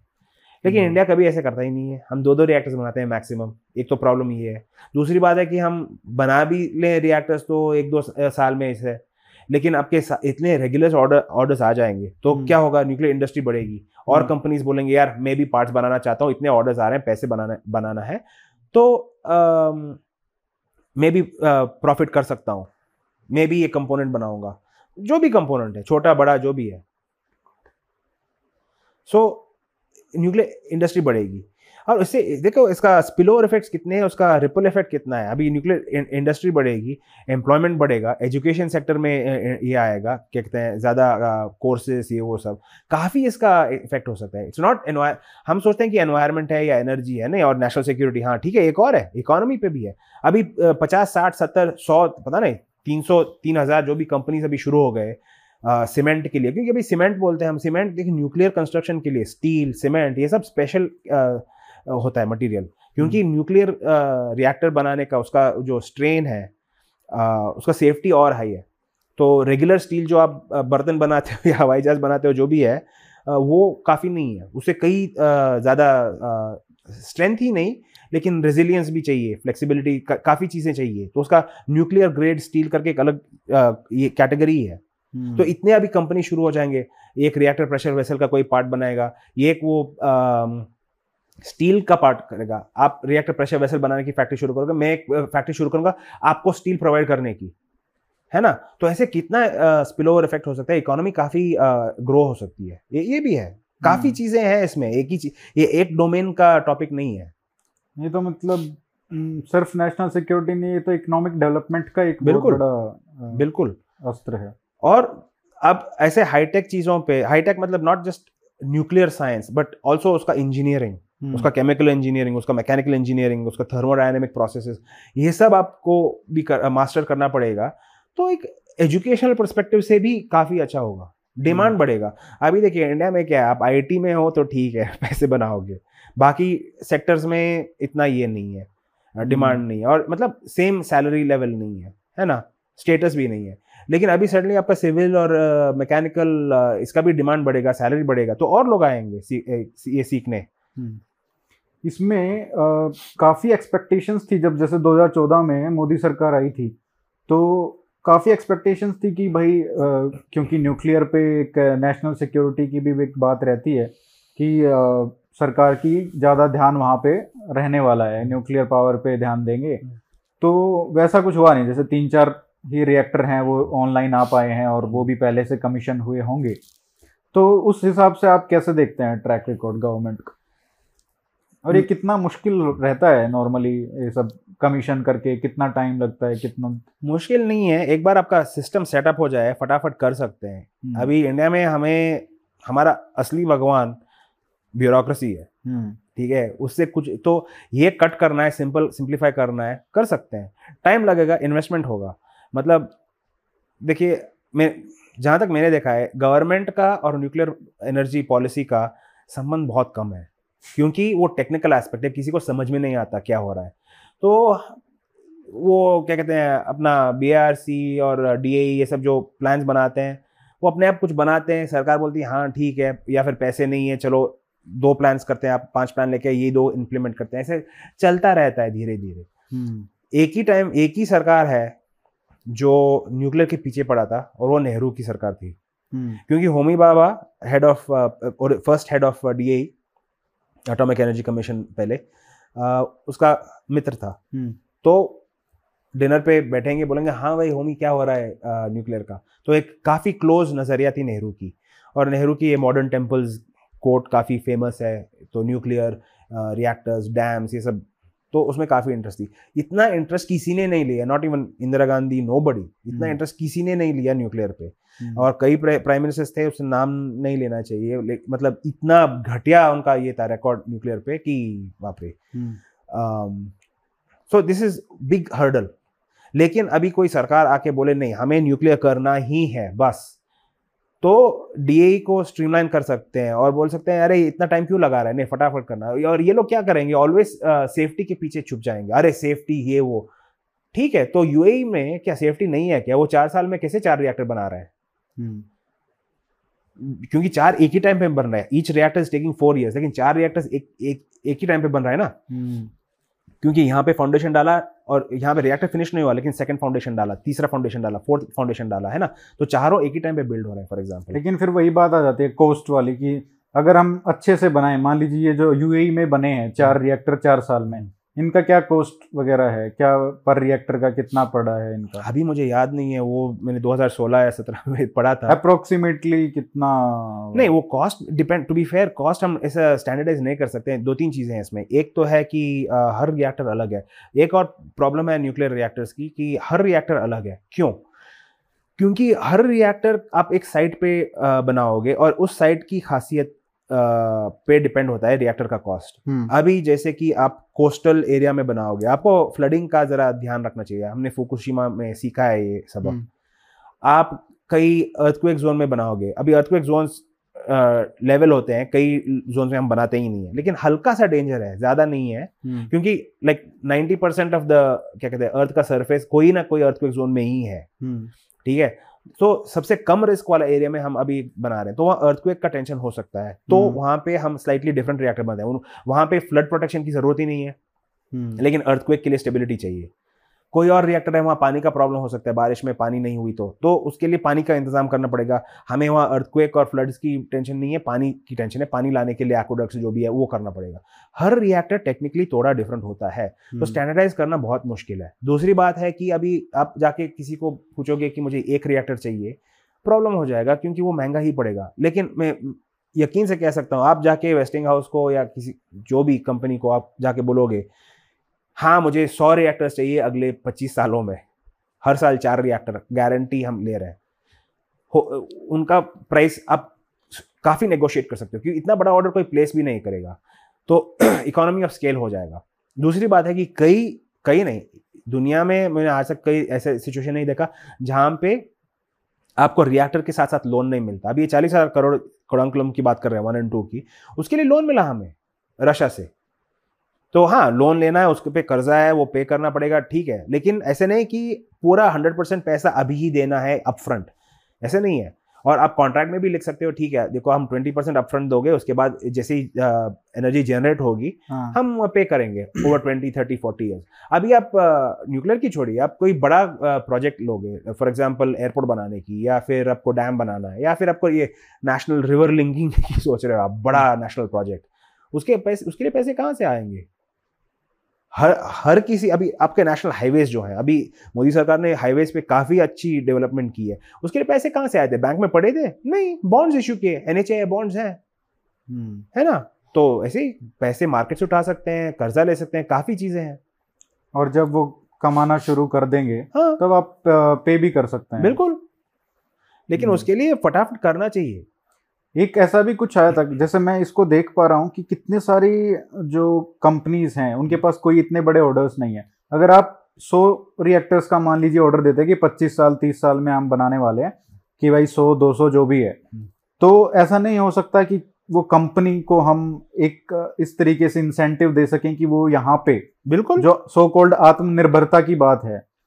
तो ये भी एक बहुत बड़ा एस्पेक्ट है कि न्यूक्लियर एनर्जी में एटलीस्ट रिएक्टर जो मैन्युफैक्चरिंग है, कंस्ट्रक्शन है, ऑपरेशंस हैं, उन सब में हम कम से कम आत्मनिर्भर बन सके। क्योंकि ये सिर्फ इसका नहीं है, जैसे हमने बात किया नेशनल सिक्योरिटी का भी इशू है, इकोनॉमिक डेवलपमेंट का भी इशू है, तो उस हिसाब से देखा जाए तो ये तो बहुत बड़ा एक प्रोजेक्ट होना चाहिए आत्मनिर्भरता का। बिल्कुल, आई गारंटी यू एक चीज़, अभी आप किसी भी कंपनी को जाके सौ रिएक्टर्स के ऑर्डर दोगे तो वो आपको ब्लूप्रिंट ही दे देंगे, उसके बाद टेक्नोलॉजी ट्रांसफर पूछने की जरूरत ही नहीं है, क्योंकि उनका सौ रिएक्टर का कॉन्ट्रैक्ट साइन होगा है, गारंटी इतना पैसे आ ही रहा है, टेक्नोलॉजी ट्रांसफर जरूर होगी। और दू, दूसरी बात है कि हमें ये टेक्नोलॉजी ट्रांसफर पे डिपेंड इतना होना भी नहीं चाहिए, मतलब हाँ अच्छी बात है शॉर्ट टर्म के लिए, लॉन्ग टर्म में हमें भी डेवलप करना चाहिए। आप सौ रिएक्टर्स बनाओगे, अपने आप सीख सीखोगे आप कैसे रिएक्टर बनाते हैं, उसका डिज़ाइन सीक्रेट्स क्या है, और अपने आप अपनी रिसर्च डेवलप कर सकते हो, आप अपने रिसर्च में कोई और डिज़ाइन बना सकते हो। ऐसे नहीं कि इंडिया अपने रिएक्टर्स डिज़ाइन नहीं कर पा रहा है, लेकिन अगेन उसमें प्रॉब्लम यही है कि कोई इंसेंटिव नहीं है, तो अभी गवर्नमेंट बोलेगा कि नहीं हमें न्यूक्लियर ही करना है और पीछे पड़ जाए, तो हमारे साइंटिस्ट हैं वो बोलेंगे ठीक है हमें कुछ करना चाहिए इन रिएक्टर्स पे, है ना। अभी देखिए आप एफ बी आर देखिए, मुझे याद फास्ट ब्रीडर रिएक्टर जो कल्पक्कम में बन रहा है, फास्ट ब्रीडर में क्या, स्लो ब्रीडर और फास्ट ब्रीडर में क्या अंतर है? नहीं, रिएक्टर बहुत डिफरेंट टाइप्स हैं, एक्सप्लेन uh, करूंगा मैं, लेकिन अभी फॉर नाउ देखिए एफ बी आर जो है वो कुछ, अभी मुझे याद भी नहीं है अभी कितने साल लेट हो गया, ग्यारह साल या कुछ ऐसे लेट हो गया। तो मैंने उसके वहाँ पे एक मैनेजिंग uh, डायरेक्टर से बात की थी, मैंने एक बार पूछा मैंने यार इतना लेट क्यों है, तो बोला एक इंडस्ट्री की गलती नहीं है। अभी मैं टाटा को जाके बोलूँगा कि मुझे ये डिज़ाइन चाहिए, hmm. ये एक कंपोनेंट चाहिए, वो बोलेगा देखो भाई अभी मुझे एक uh, मारुति से ऑर्डर आया है, इतने हज़ार पार्ट्स बनाने हैं, इतने लाख पार्ट्स बनाने हैं, तो मेरा लाइन जो है फैक्ट्री में वो पार्ट बनाने पे लगा हुआ है, इसके बाद छः महीने में एक साल में जो भी आपका पार्ट मैं डालूंगा फैक्ट्री में लाइन में, क्योंकि एक लाइन में आपके लिए रिजर्व करके नहीं रख सकता, क्योंकि आप ऑर्डर नहीं है ना हाँ, इतना बड़ा बीस साल में एक ऑर्डर दोगे तो मेरा फायदा नहीं होगा ना। तो ये होता है दिस इज अनदर थिंग, अभी आप इतना ऑर्डर दोगे तो कंपनीज ज़्यादा बढ़ेंगे, इंडिया में बढ़ेंगे, तो कंपनीज भी और प्राइवेट भी हेल्प करने की आ, कोशिश करेगी। hmm. एक और प्रॉब्लम है न्यूक्लियर में कि ये पूरे गवर्नमेंट के हाथ में, गवर्नमेंट के हाथ में देखिए अभी टू द एक्सटेंट कि देखिए अभी दो हज़ार शायद सोलह में या सत्रह में एक लॉ पास किया hmm. जिससे गवर्नमेंट गवर्नमेंट में इन्वेस्ट uh, कर सकता है। मतलब फॉर एग्जांपल अभी रिएक्टर बन रहे हो तो ये डीएई ही DAE department of atomic energy बनाएगा और एनपीसीआईएल डीएई पैसा यहीं से आएगा। hmm. अभी कोई दूसरी गवर्नमेंट कंपनी है वो अभी इसमें इन्वेस्ट नहीं कर सकती। नैल्को, नेशनल एल्यूमिनियम कंपनी, उनको इंटरेस्ट पैसे इन्वेस्ट करने हैं। hmm. बोले कि एनर्जी की ज़रूरत है इंडिया में तो हम न्यूक्लियर में इन्वेस्ट करेंगे तो उसमें पैसे बना सकते हैं। स्टेक होल्डर मैनेज नहीं, मैनेजमेंट नहीं, कंस्ट्रक्शन नहीं, कुछ नहीं, मैं आपको एक कर्जा दे रहा हूँ, मुझे उसका इक्विटी चाहिए, ट्वेंटी परसेंट प्रॉफिट जो भी है जो मुझे चाहिए, इतना ही करना है हमें और कुछ नहीं करना है। hmm. वो भी अलाउड नहीं था क्योंकि सिक्योरिटी सिक्योरिटी करके हम छुप जाते हैं, हमारी इनकॉम्पिटेंस छुपाते हैं और कुछ नहीं। Any hmm. वे anyway, आपने पूछा था ये फास्ट ब्रीडर रिएक्टर क्या हाँ, होता है? ये क्या होता है? देखिए रिएक्टर्स बहुत टाइप्स के होते हैं। um, एक तो graphite reactor, light water reactor है, हैवी वाटर रिएक्टर है, ग्रेफाइट रिएक्टर है, सोडियम कूल्ड रिएक्टर है, मोल्टन सॉल्ट रिएक्टर जैसे होते हैं, हाई टेम्परेचर रिएक्टर्स होते हैं, और uh, और क्या है um, ये अभी स्मॉल मॉड्यूलर रिएक्टर्स बन गए। टाइप्स बहुत होते हैं, उनके डिज़ाइन स्लाइटली अलग होते हैं, बट द बेसिक फिजिक्स वही होगा। uh, आप यूरेनियम को या फिर कभी कभी प्लूटोनियम को आप फिशन करोगे, उसकी एनर्जी से आप पानी उबालोगे और उससे पावर जनरेट हो जाएगा, इतना ही तो है। फास्ट ब्रीडर रिएक्टर एक एक रिएक्टर डिफरेंट किस्म का होता है और हर रिएक्टर टाइप में एडवांटेज होता है, डिसएडवांटेज होता है। जैसे कि हैवी वाटर रिएक्टर में आप ज़्यादा प्लूटोनियम जनरेट कर सकते हो। hmm. ये हमारे न्यूक्लियर प्रोग्राम मतलब वेपन्स प्रोग्राम के लिए काफ़ी इंपॉर्टेंट था। लाइट वाटर रिएक्टर्स में यूरेनियम जनरेट होता है, सॉरी प्लूटोनियम जनरेट होता है, hmm. बहुत कम, इनसिग्निफिकेंट अमाउंट्स, उससे कोई बॉम्ब बनाना बहुत मुश्किल है। प्लूटोनियम मतलब लेकिन एनरिचमेंट कर सकते हैं लेकिन प्लूटोनियम बॉम्ब नहीं बना सकते हैं, उससे बहुत बहुत डिफिकल्ट होगा। तो इतना ही है, बहुत टाइप्स है। जैसे कि अभी गाड़ी गाड़ी है, मर्सिडीज हो या मारुति हो, गाड़ी गाड़ी है, तो ऐसे ही रिएक्टर्स हैं। और रिएक्टर की गाड़ी गाड़ी थोड़ी है, गाड़ी हाँ? गाड़ी में अंतर है ना।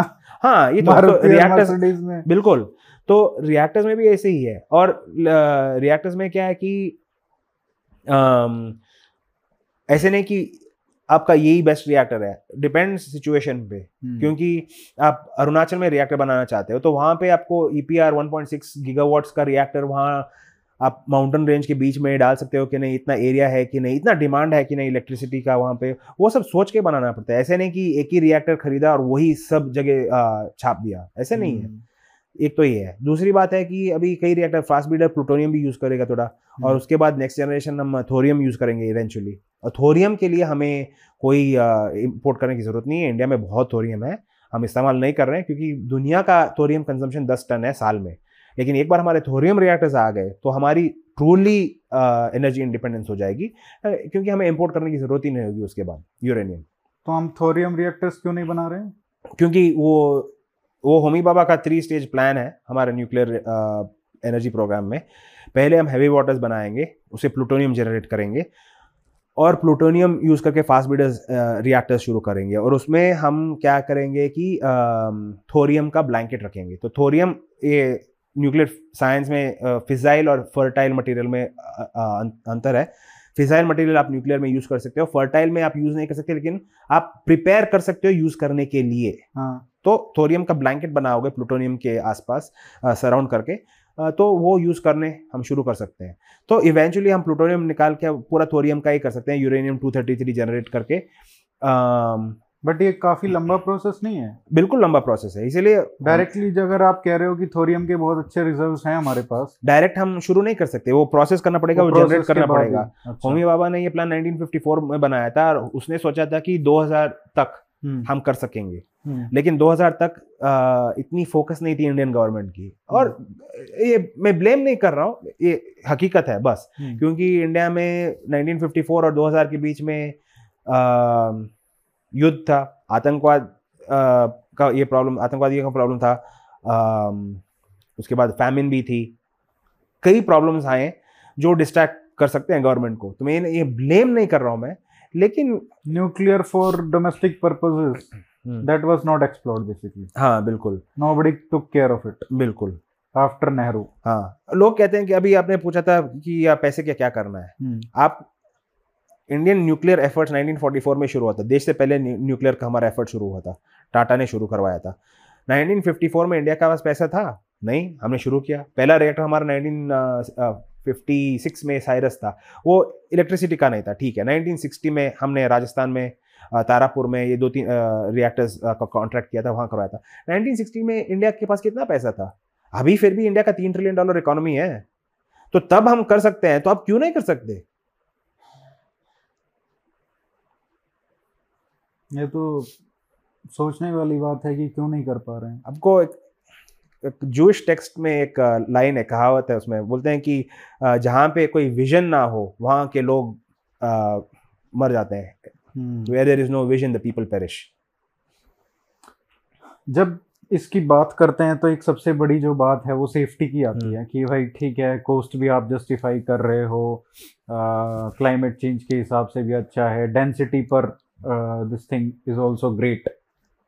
हर चीज़ एस्पेक्ट से न्यूक्लियर आपका मान लिया गया अच्छा है, लेकिन सेफ्टी का क्या कि कल को कुछ भी हो सकता है कि मतलब uh, पूरे, जैसे चेरनोबिल का एक एग्जाम्पल दिया जाता है, फुकुशिमा का जापान में एक एग्जाम्पल दिया जाता है कि देखिए वहाँ पे क्या सिचुएशन हुई। तो मैं एक ये इस कॉन्टेक्स्ट में, और एक उसके बाद डॉक्यूमेंट्री भी आपने देखी होगी चेरनोबिल पे जो बनी थी, अभी एच बी ओ की जो आई थी। तो एक एक तरीके से बहुत बड़ा फियर है लोगों में, और और हम भी जैसे जैसे बड़े हो रहे थे तो एक ये था कि देखो हिरोशिमा नागासाकी में अभी तक बच्चे ऐसे अपांग पैदा होते हैं क्योंकि वहाँ पे बम डाला था। तो ये सब जो सिचुएशंस हैं, ये सब जो बातें आती हैं, जो बच्चे शुरू से ही मतलब बचपन से ये सब सुनते हैं, तो एक एक माइंड माइंड में बैठ जाती है वो बात। और एक नॉर्मल सी बात है ना कि आप सोलर से, ठीक है आप सोलर को देखते हो, हाँ क्या है, प्लेट डिग्रेड हो रही है, कुछ नहीं है, फटेगी नहीं ना कल। लेकिन न्यूक्लियर में है कि बॉम्ब फट गया तो क्या होगा, मर जाएंगे रेडिएशन से। पहले तो जब लोग ऐसे सवाल करते हैं, मेरा पहला सवाल ये होता है, आपने नाइन्थ स्टैंडर्ड पास किया है क्या फिजिक्स में? क्योंकि हर स्कूल अलग है, लेकिन मैं इंडिया में आईसीएसई में नाइन्थ स्टैंडर्ड फिजिक्स में पास किया था। इसमें दो तीन चीज़ें काफ़ी क्लियर थी मुझे तब से। अभी यूनिवर्सिटी में मैंने ज़्यादा डिटेल से पढ़ी ऑब्वियसली, लेकिन तब भी ये था। पहले तो आपको यूरेनियम, अभी लाइट वाटर रिएक्टर की बात कर रहे हैं हम, यूरेनियम टू थर्टी एट नहीं टू थर्टी फाइव यूज़ करेंगे एनरिच करके, ठीक है। उसका एनरिचमेंट का परसेंटेज कितना है? दो परसेंट तीन परसेंट बस। इनफैक्ट वो भी अभी रिसर्च चल रहा है डेढ़ परसेंट पर ही काम चलाने की, एफिशिएंसी विदाउट लूजिंग एफिशिएंसी डेढ़ परसेंट एनरिचमेंट से ही कैसे काम चला सकते हैं। आपको बॉम्ब के लिए कितना एनरिचमेंट चाहिए? कम से कम, मतलब कोई एकदम थर्ड वर्ल्ड कंट्री ने एक पहला बॉम्ब बना रहा है, कुछ पता ही नहीं है, कम से कम, और वो भी अच्छा बॉम्ब नहीं है, लेकिन ठीक है एक्सप्लोड हो जाएगा, वैसे बॉम्ब बनाओगे, कम से कम आपको साठ सत्तर परसेंट की एनरिचमेंट चाहिए ही चाहिए। Effective hmm. नहीं होगी। आपको इफेक्टिव बॉम्ब्स चाहिए तो उसके नब्बे percent ninety ninety five percent आराम से चाहिए। तो यहाँ ये जो माइंडसेट है कि फट जाएगा, फटेगा नहीं, कभी नहीं फटेगा, चांस ही नहीं है। तो वो एक फिर अच्छा फिर हम आ जाते हैं, रेडिएशन फैल गया तो पूरे एरिया हाँ। में मर जाएंगे लोग। रेडिएशन के लिए अब दो तीन चीजें हैं। पहले तो एक रिएक्टर प्रेशर वेसल होता है, रिएक्टर प्रेशर वेसल नहीं सॉरी वो कंटेनमेंट एक डोम होता है, वो रिएक्टर को, रेडिएशन को अंदर ही रखेगा अच्छा। कुछ हुआ तो।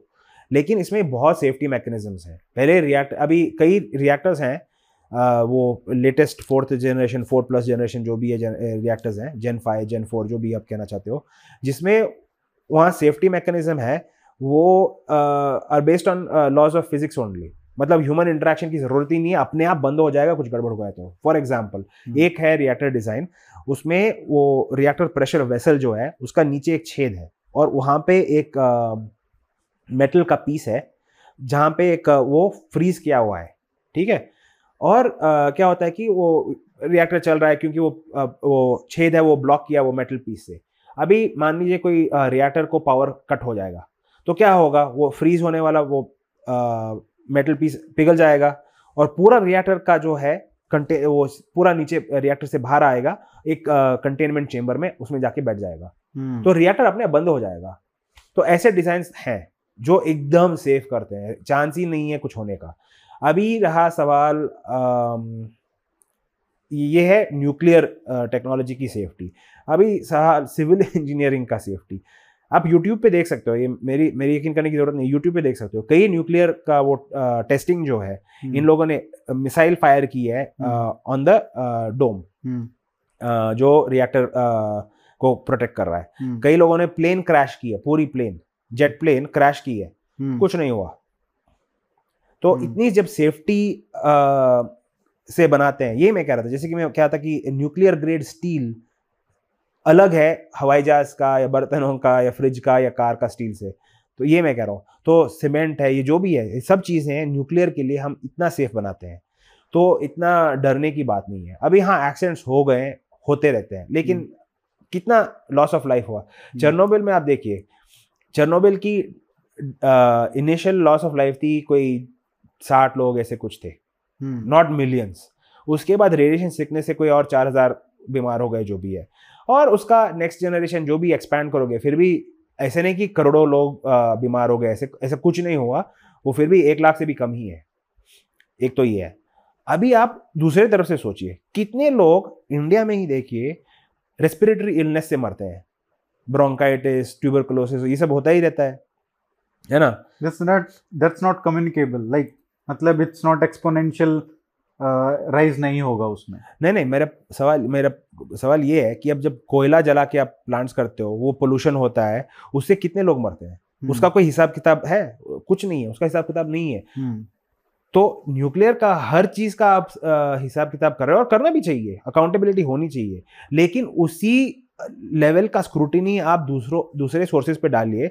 आप देखोगे कि per kilowatt hour generated nuclear has the least loss of life.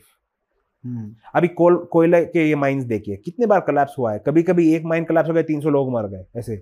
अभी फुकुशिमा में स्टडी आई है यूएन की, मेरी नहीं है, कोई न्यूक्लियर एजेंसी की नहीं है, यूएन की है। इन लोगों ने बोला कि लॉस ऑफ लाइफ फुकुशिमा हुआ सुनामी की वजह से, और वो इमरजेंसी क्या कहते हैं इवैक्यूएशन की वजह से लोग मर गए, not because of the nuclear, direct उसकी वजह से नहीं मरे। न्यूक्लियर का जीरो डेथ फुकुशिमा में, जीरो जीरो न्यूक्लियर की वजह से जीरो डेथ। ये सुनामी थी, once in a century tsunami, तो लोग मरेंगे ही, इतनी बड़ी सुनामी आती नहीं है हर रोज। तो इन लोगों ने भी जब रिएक्टर बनाया, ये लोग बोल सोच रहे थे कि यार वंस इन हंड्रेड ईयर्स नहीं बनेगा, तो कॉस्ट सेविंग के लिए इन लोगों ने किया। हाँ शायद वहाँ नहीं करना चाहिए, वो जो भी है हम उसका मैनेजमेंट देख सकते हैं, लेकिन उसका न्यूक्लियर का कोई रिस्क नहीं था वहाँ पे, अभी भी नहीं है। और एक और बात है रेडिएशन की, लोग डरते हैं कि वो लोग सोचते हैं कि हल्का सा भी रेडिएशन हो तो बस लोग मर गए, ऐसी नहीं है। आप केरला में, तमिलनाडु में बीच में जाइए, थोरियम वहीं पे है, लोग वहाँ बीच में बैठ बीच पे बैठते हैं, वो आ, रेत पे बैठते हैं, तो क्या होता है?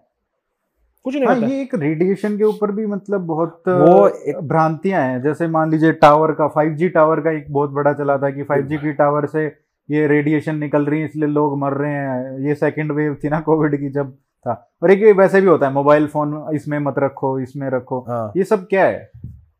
बैड साइंस एजुकेशन, इतने मैं बोलूंगा।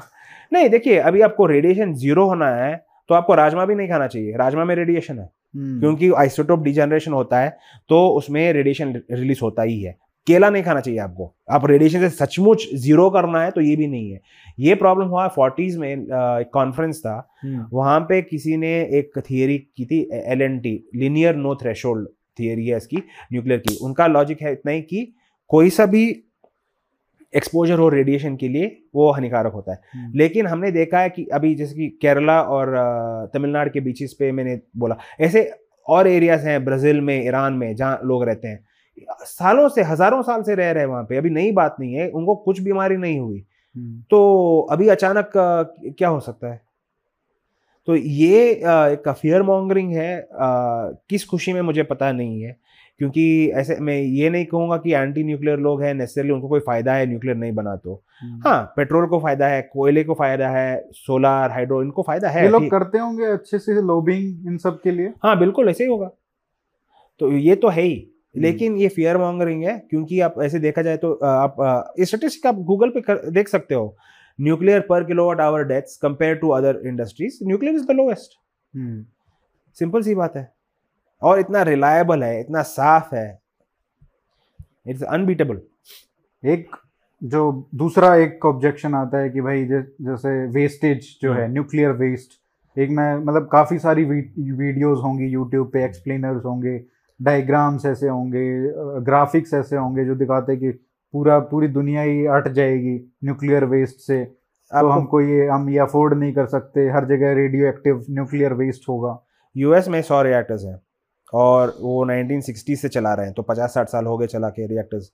उनकी पूरी न्यूक्लियर वेस्ट, पूरा इतना न्यूक्लियर फ्लीट का शायद एक फुटबॉल ग्राउंड भर सकता है, बस दैट्स इट, इतना ही वेस्ट है। और वो भी मैं उसको वेस्ट नहीं कहूँगा, क्यों? देखिए अभी मैंने क्या कहा था अर्लियर कि यूरेनियम का enrichment maximum reactor light water reactor में तीन परसेंट तक होता है, ठीक है। आ, उसके साइंटिफिक रीजंस है क्यों ज़्यादा एनरिच करने से क्या होता है, जो भी है, बट अभी तीन परसेंट होता है। अभी तीन परसेंट एनरिच करके आप उसको जलाओगे या फिजन करोगे टू बी एग्जैक्ट, तो उससे क्या होता है, जो रिएक्टर से आप यूरेनियम डालोगे और वो वहाँ से बाहर आएगा, तो उसमें अभी काफ़ी ninety five ninety seven percent uranium अभी भी उसी में है, तो आपको वो वेस्ट नहीं कह सकते हो ना, आप रिसाइकल आराम से कर सकते हो। तो आप ऐसे वेस्ट रिसाइकल करोगे तो वो कैलकुलेटेड कैलकुलेट किया है एग्जैक्टली कैसे होता है, आप दो तीन बार ऐसे रिसाइकल करोगे तो पहले तो वेस्ट का वॉल्यूम कोई नब्बे परसेंट कम हो सकता है, वो भी। और जैसे कि मैं सौ रिएक्टर्स का पचास साठ साल से वो चल रहा है, एक फुटबॉल फील्ड का वेस्ट है, ज़्यादा नहीं है पूरा यूएस का, ठीक है, तो एक मोहल्ले का हो जाता है हाँ, तो बेसिकली एक अपार्टमेंट का हो जाएगा इतना रिसाइकल किया। हाँ। तो एक तो ये है, दूसरी बात है कि जो आप एक राउंड में आप न्यूक्लियर में डालोगे जो प्रोडक्ट्स क्रिएट होते हैं, Uh, कई लॉन्ग लास्टिंग है, कहते हैं कि तीस हजार साल रेडियो एक्टिव है, ठीक है, लेकिन आप रिसाइकल करके वापस जलाओगे वापस जलाओगे खासकर आप ये थोरियम का आप ऐसे करोगे ना, फास्ट बीट प्लूटोनियम और थोरियम रिएक्टर में ऐसे डाल के आप न्यूक्लियर ये करोगे, बर्न करोगे, थ्री स्टेज हाँ थ्री स्टेज में, तो वेस्ट मैक्सिमम कोई दो सौ तीन सौ साल का होगा मैक्सिमम मैक्सिमम अच्छा। उससे भी कम हो सकता है, कई रिएक्टर्स डिजाइन कर रहे हैं लोग ये वेस्ट जो कहते हैं ना लोग, वेस्ट यूज करके रिएक्टर्स जलाने की। तो जब लोग कहते हैं न्यूक्लियर वेस्ट, मेरा पहला सवाल होता है आप वेस्ट का डेफिनेशन बताइए मुझे क्या है। हाँ, अगर बार बार यूज हो रहा है तो वेस्ट नहीं है, बिल्कुल। तो मेरा पहला पॉइंट ये है, अभी वेस्ट ये वेस्ट जलाने की रिएक्टर्स पॉपुलर नहीं हुए हैं, वो पॉलिटिकल रीजन है। सेवेंटीज में जिमी कार्टर ने एकदम मना कर दिया था कि नहीं हमें रिसर्च नहीं करना है, और कोई भी रिसर्च कराए तो वो अमेरिकन कंपनी के साथ काम नहीं कर सकता, ऐसे सब करके इकोनॉमिक प्रेशर पॉलिटिकल प्रेशर डाल के बंद करवाया था। तो ये क्या आइडियोलॉजिकल है क्या सब कुछ, मतलब what could be the reason? One reason could be of course the lobby of coal and the traditional sources of energy. Coal lobby हो सकती है, वो चाहती नहीं कि आप ये सब करें, तो प्रेशर बन सकता है। कई लोग हैं वो समझते हैं, खुद का एक मसीहा कॉम्प्लेक्स होता है ना, क्योंकि मुझे कोई लॉजिक समझ में नहीं आता, क्योंकि वो प्रेसिडेंट है यूएस का, तो हजारों साइंटिस्ट से इंटरव्यू कर सकता है, टॉप साइंटिस्ट से वो बात कर सकता है, तो वो खुद ऐसे डिसीजन कैसे ले सकता है बिना एक्सपर्ट पूछे हुए?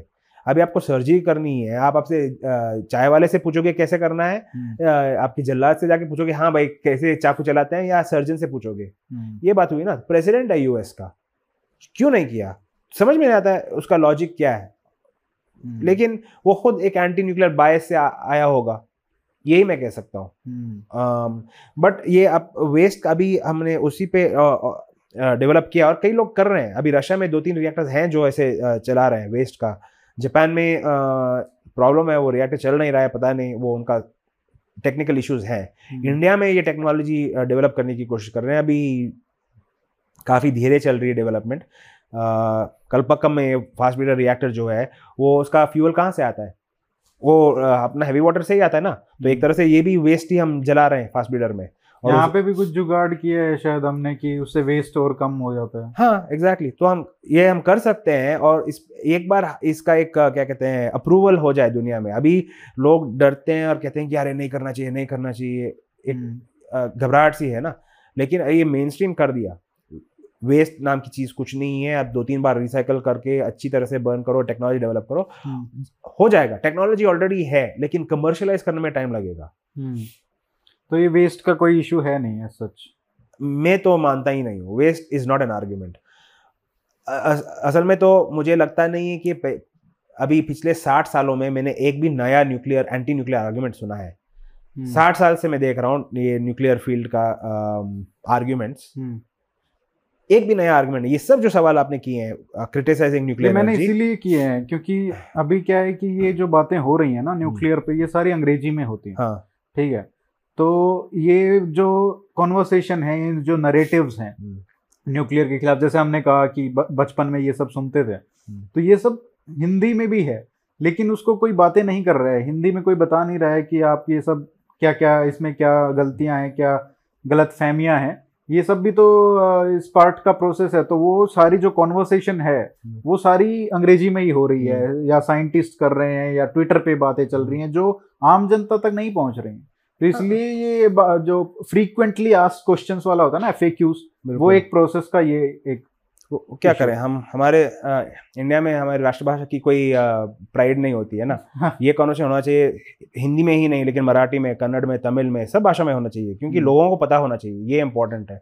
हाँ, हमारे यहाँ पे पता नहीं क्यों अंग्रेज गए लेकिन अंग्रेजी अभी तक नहीं गई और हम उसी को मानते हैं कि अंग्रेजी ही चाहिए हमें। ऐसी कोई जरूरत नहीं है, आप संस्कृत में भी कर सकते हो ये भाषा, ये रिसर्च क्यों नहीं। जापान में क्या है, पूरे अंग्रेजी में है क्या, नहीं है, लेकिन वो स्प्रेड करने की जरूरत है। तो ये जैसे अभी एक आ, इसमें ये भी है कि भाई आपने, जैसे मैंने एक आर्टिकल पढ़ा था, शायद दस पंद्रह हजार वर्ड का आर्टिकल था वो, आ, दो हज़ार पाँच में जब न्यूक्लियर डील हुई थी बुश और मनमोहन सिंह के बीच में, इंडिया और यू एस से, आ, उससे एक बार कंक्लूड कर लेते हैं क्योंकि बहुत बड़ा इशू है। दस पंद्रह हजार वर्ड आर्टिकल को आप कैसे, बीस हजार वर्ड का है, बीस हजार वर्ड का है सॉरी। तो मतलब मैं बस उसमें ये पूछना चाहूँगा कि हमने क्या खोया, क्या पाया उससे, क्योंकि अभी लगभग बीस साल हो जाएंगे दो तीन साल में। तो एक एनालिसिस क्या है हमारा कि हम क्या उसमें अच्छा किया हमने, क्या उससे हमको फ़ायदा हुआ, क्या हमने ऐसा गलत उस डील में किया जिसकी वजह से हमको नुकसान हुआ, या हमको नहीं करना चाहिए था। उस समय हमको लग रहा था कि हाँ ये कर देते हैं, थोड़ा पॉपुलर सपोर्ट भी था, थोड़ा प्रेशर भी था। इन सब फैक्टर्स को सब अगर देखें समूचे उस तरीके से, तो क्या हमने खोया, क्या पाया। मेरे हिसाब से आम, मैं यही कहूँगा कि किसी भी सरकार को देश की परवाह नहीं है, किसी भी पॉलिटिशियन को देश की परवाह नहीं है बस, क्योंकि ये डील एकदम इंडिया के साइड में था, इंडिया के फेवर में था। क्यों?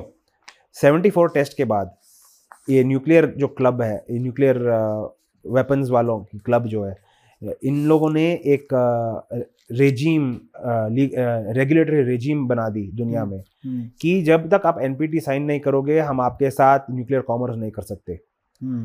तो उससे काफ़ी इंडिया को नुकसान था। तो अभी कई रिएक्टर्स थे, उनके कॉन्ट्रैक्ट्स थे कि आपने प्रॉमिस किया है चालीस साल आप सप्लाई करोगे फ्यूल्स, आप ऐसे नया रेगुलेशन कैसे ला सकते हो। हाँ। तो कई ऐसे मुद्दे आ गए थे बीच में, लेकिन हुआ क्या कि आ, उसके लिए हम एग्जेम्पशन किया या फिर कोई और आ, चारा निकाला, लेकिन मैनेज कर दिया, लेकिन ज़्यादा नहीं। यूरेनियम का शॉर्टेज था देश में। अभी इस डील ने क्या हुआ कि इंडिया को बोला आपको न्यूक्लियर कॉमर्स करना है, कर सकते हो। मतलब suddenly we are becoming like a normal nuclear power. और दूसरी बात है कि ये न्यूक्लियर सप्लायर्स ग्रुप का कंडीशन था कि आपको न्यूक्लियर कॉमर्स करना है, आपको एन पी टी साइन करना चाहिए। इंडिया ने अभी न्यूक्लियर कॉमर्स शुरू किया है, एन पी टी साइन नहीं की, तो हमें वेवर मिला है, ये भी अच्छी बात है, है ना। सो so, ये फायदा फायदे की बात है। लेकिन आ, पहले तो इंडिया में मुझे लगता नहीं कि सबको सम, सब सब लोग समझ गए ये क्या हो रहा है। फॉर एग्जांपल कांग्रेस में uh, जब पॉलिटिकल प्रेशर बढ़ रहा था, Uh, मैंने सुना है कि कई लोग जैसे सोनिया गांधी, उन लोगों ने अपना ओपिनियन बदल दिया, बोले यार छोड़ दो, नहीं हो रहा है तो नहीं हो। मनमोहन सिंह ने बोला मैं रिजाइन करूंगा ये डील नहीं हुआ तो तो उसी की वजह से ये पास हो गया डील। लेकिन उसके लिए भी अभी देखिए बीजेपी ने और कम्युनिस्ट पार्टी ने मिलके अपना न्यूक्लियर लायबिलिटी का लॉ लगा दिया, जो दुनिया में ऐसा कहीं भी ऐसा लॉ नहीं है। न्यूक्लियर सेफ्टी नहीं है कि दूसरे दूसरे देशों में। इंडिया ये क्या था लॉ, थोड़ा अगर जैसे समझा सकें लोग। न्यूक्लियर लॉ बेसिकली ये, ताकि रिएक्टर का कुछ गड़बड़ हो जाए तो जिसने रिएक्टर सप्लाई किया है उसकी गलती है। तो इन अभी ये गलती तो मतलब जो चला रहा है उसकी भी हो सकती है, उसकी भी हो सकती है, लेकिन जिसने बनाया उसका भी, उसकी भी है। तो आप फॉर एग्जांपल आपने अभी गाड़ी का एक्सीडेंट करवाया, तो आप पी रहे थे, हाँ उसका तो है ही, आपको सज़ा मिलेगी, लेकिन अभी जिसने गाड़ी आपको बेची उसको भी सज़ा दिया तो क्या होगा? कोई बेचेगा ही नहीं। हाँ यही होता है ना। तो इन लोगों ने बोला कि नहीं, अभी ये रिस्पॉन्सिबल है तो इसको तो चार्ज करेंगी, लेकिन आपका थोड़ा सा कंपोनेंट होगा शायद। Depends on the situation, depends accident कैसा होता है, क्यों होता है, क्या होता है। शायद आप हंड्रेड परसेंट रिस्पॉन्सिबल हो, शायद आपका एक परसेंट रिस्पॉन्सिबिलिटी हो, लेकिन आप रहोगे कुछ ना कुछ। हाँ हो सकता है कि आपको हंड्रेड परसेंट फ्री नहीं, ऐसे नहीं कि रिएक्टर बना के आप चने खा के हाथ धो के चले गए, ऐसे नहीं होगा। आपको आ, उसका रिस्पॉन्सिबिलिटी लेना पड़ेगा। और ये I think part of the reason ये यूनियन कार्बाइड हमारा वो एक्सपीरियंस था, उसकी वजह से इतना स्ट्रिक्ट लॉ किया। और यूनियन कार्बाइड का प्रॉब्लम क्या था कि तब हमारे पास लॉज नहीं थे, तो इन लोगों ने ये देखा कि यहाँ पे काफ़ी रिलैक्स हो सकता है, इसलिए यहाँ आए थे। और एक्सीडेंट होने के बाद इन लोगों ने बोला अरे ये लॉ पास करना चाहिए, वो लॉ पास करना चाहिए। तो टेक्निकली इतना भी वो, वो भी सिचुएशन इतना सिंपल नहीं है। तो यहाँ पे क्या किया प्रीएम्प्टिवली, ये किया। अभी न्यूक्लियर सेफ्टी इंश्योरेंस ये कोई गलत बात नहीं है, लेकिन बाकी देशों में कैसे करते हैं? बाकी देशों में ये न्यूक्लियर रिएक्टर्स जो हैं वो ऑपरेटर्स जो हैं वो, और वहाँ कई देशों में प्राइवेट रिएक्टर्स ऑपरेटर्स भी हैं, वो उसमें ऑब्वियसली गवर्नमेंट मॉनिटरिंग होती है क्योंकि न्यूक्लियर है, लेकिन प्राइवेट ऑपरेटर्स हो सकते हैं। इंडिया में नहीं है। एक और चीज़ है, इंडस्ट्री बढ़ानी है तो कर सकते हैं। जो भी है, रिएक्टर्स कंबाइन करते हैं और बोलते हैं देखिए हमारे सौ रिएक्टर्स हैं यूएस में, हम सब इतना पैसे डालेंगे हर साल, कोई एक्सीडेंट हो गया तो कवर करेंगे। और जितने रिएक्टर्स बढ़ेंगे इतनी आपकी इंश्योरेंस पूल बढ़ेगी। और अभी रिएक्टर कितना, डेढ़ हज़ार करोड़ ऐसा ही कुछ है। सचमुच एक्सीडेंट हो गया, डेढ़ हज़ार करोड़ से क्या होगा? लेकिन आप अमेरिकन स्टाइल आप इंश्योरेंस वो आ, बनाओगे आ, तो, और आप रिएक्टर्स भी और खरीदोगे साठ सत्तर सौ जो भी है, तो आपकी ये इंश्योरेंस पूल बढ़ जाएगी। जितने ज़्यादा रिएक्टर्स है उतनी ज़्यादा कंट्रीब्यूशन होगी ना, ये कोई सोचता ही नहीं है। तो जो भी है ये तो कहीं ना कहीं उसका जो किल स्विच था, हाँ, उसी में डाल दिया। तो ये अपना क्या civil liability nuclear damage act C L N D A, वो किल स्विच था इस डील का। एंड इसीलिए काफ़ी अभी ये जैतापुर का जो है काफ़ी हमारा निगोशिएशन हुआ उसी पे कि, और ये कुडंकुलम में भी डिले हुआ क्योंकि ये कैसे बना सकते हैं विदाउट द लायबिलिटी। तो उसका कोई चारा निकाला कि कोई लूपहोल ही है, ये कोई स्ट्रेट फॉरवर्ड नहीं है, लूपहोल ही है, लीगल क्या जिमनास्टिक्स है ये। Hmm. और ये करने की जरूरत ही नहीं थी, लेकिन तो ये हुआ है। तो न्यूक्लियर डील में हमें फायदा ही फायदा हुआ है। आ, हाँ कई लोग बोलेंगे कि लेकिन हमें हमें न्यूक्लियर वेपन्स फैसिलिटीज़ और सिविलियन फैसिलिटीज सेपरेट करने पड़ रहे हैं। तो यूएस में वो रिएक्टर दो दिन न्यूक्लियर वेपन्स के लिए इस्तेमाल कर सकते हैं, चार दिन एनर्जी के लिए इस्तेमाल कर सकते हैं, हम ऐसे नहीं कर सकते, तो हमें ये महंगा पड़ रहा है। तो हाँ बिल्कुल, no no doubt about it, ये है प्राइस आपको पे करना पड़ेगा क्योंकि आपने न्यूक्लियर वेपन्स अड़सठ से पहले नहीं बनाए। तब आप सो रहे थे, बासठ हुआ, चौंसठ हुआ, आप सो रहे थे, आपने उस पर कोई प्रायोरिटी नहीं डाली। चौहत्तर में आराम से बॉम्ब बनाया। लेकिन जैसे आपने कहा नेहरू जी ने काफ़ी ध्यान दिया इस पे, तो ये उनका क्या सिविलियन उस पर ज़्यादा ध्यान था, न्यूक्लियर पावर बनने पर ज़्यादा ध्यान नहीं था? नहीं, अर्ली स्टेजेस न्यूक्लियर इंडस्ट्री में जब डेवलप हो रहा है आपको सिविलियन और वेपनाइजेशन की इतनी डिफरेंस नहीं है। फाइनल लेटर स्टेजेस में आपको सेपरेशन का आएगा, पक्का आएगा, ऐसे नहीं कि डिफरेंस बहुत छोटा नहीं है, डिफरेंस है, लेकिन वो फाइनल स्टेजेस में आएगा। स्टार्टिंग में रिएक्टर तो बनाओ, उसके बाद आप उसे प्लूटोनियम निकाल के बॉम्ब बनाते हो या प्लूटोनियम निकाल के फास्ट फीडर रिएक्टर में डालते हो, वो अलग बात है, पहले रिएक्टर तो बनाओ ना। तो वो अर्ली स्टेजेस में ये प्रॉब्लम नहीं था। लेकिन नेहरू ने बोला तभी बोला कि ये सिविलियन और वेपन्स ये हम सेपरेट नहीं कर सकते क्योंकि ये बहुत टेक्निकल चीज़ है और जेन्युइन जो आइसोलेशन है सिविलियन फ्रॉम वेपन्स हो ही नहीं सकता, विच इज़ ट्रू। ये ताकिया था या सच में वो कंसर्न था? नहीं, दिस इज़ अ कंसर्न। कई इंडियंस थे जो एंटी न्यूक्लियर वेपन्स थे। मोरारजी देसाई प्रधानमंत्री थे, एंटी न्यूक्लियर वेपन था। विक्रम साराभाई एंटी न्यूक्लियर था। इसरो में अच्छा काम किया होगा साराभाई ने उसके, लेकिन उसकी न्यूक्लियर पॉलिसी काफ़ी एंटी वेपन्स थी। जो इंडिया में कई लोग हैं, ये जैसे दो एग्जांपल्स लिए मैंने, कई लोग हैं ऐसे जो एंटी न्यूक्लियर थे। हम्म तो एंटी मतलब न्यूक्लियर वेपन्स। क्रेजी।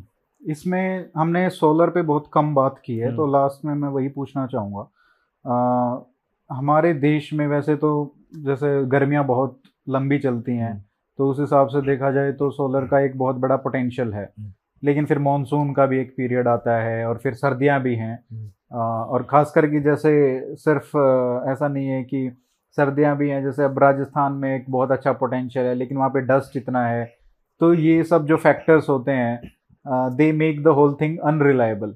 बिल्कुल। uh, और जैसे आप पूरा ही बेल्ट देख लो ना, राजस्थान से लेके जहाँ पे भी महाराष्ट्र और फिर नीचे नॉर्थ कर्नाटका, तो ये पूरा बेल्ट, इसमें कहीं ना कहीं वो पानी की भी जो चाहिए वॉश करने के लिए प्लेट्स वगैरह को, बिल्कुल वो भी इतना नहीं, नहीं। तो ये मतलब कितनी सारी प्रॉब्लम्स हैं इस तरीके की जो आपको लगता है कि सोलर को जो हम चाह रहे हैं कि दो हज़ार तीस तक हम लीड बन जाए नेशन वर्ल्ड में, इस तरीके के जो एस्पिरेशंस हैं आ, उसको आप कैसे देखते हैं? मतलब it it has become for example what the what we should have focused on nuclear front. यही प्रॉब्लम है जब पॉलिसी आप ट्विटर फैड देख के करते हो। देखिए अभी सोलर का एक प्रॉब्लम आपने बताया, एक और बहुत बड़ा प्रॉब्लम है इंडिया में ज़मीन।